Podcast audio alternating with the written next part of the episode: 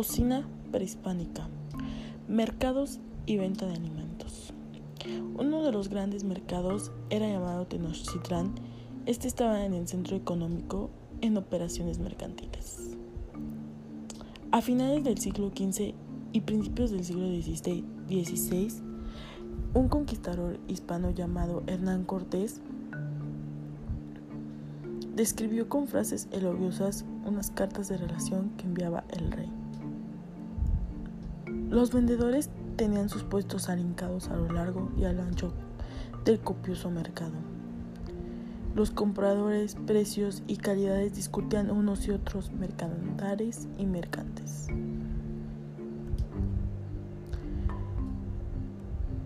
Utensilios y condimentos.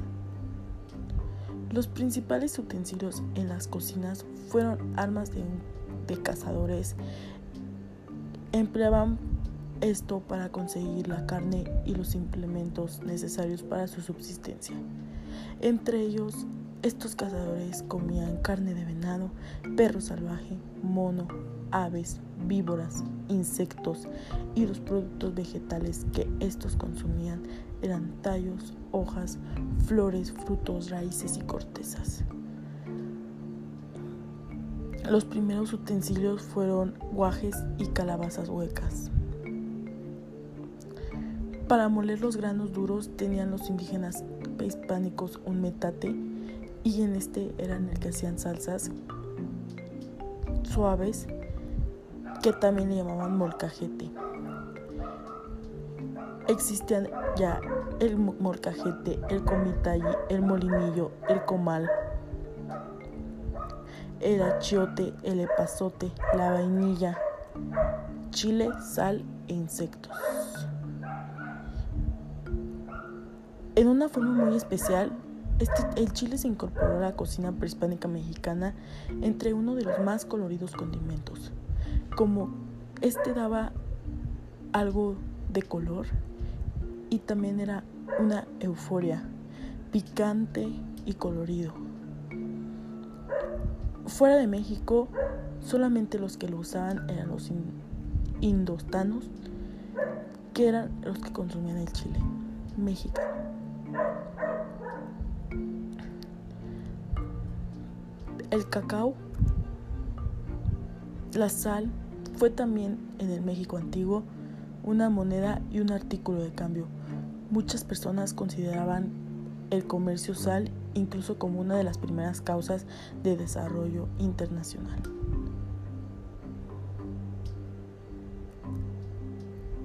Bebidas y licores.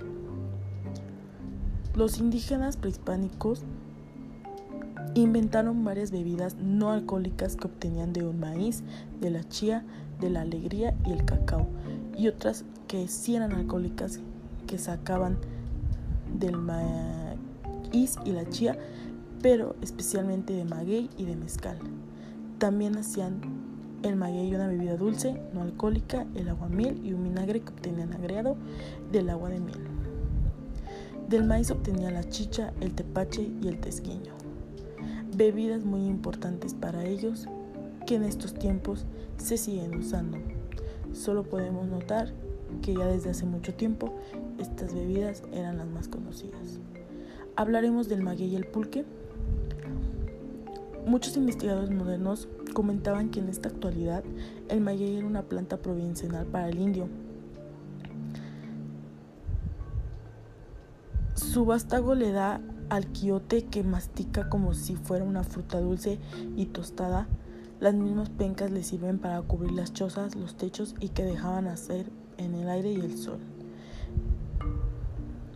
Los otomís emplearon a los antiguos indígenas prehispánicos al maguey y por lo que la planta fue considerada sagrada, las pencas secas eran leña y abono para los cultivos.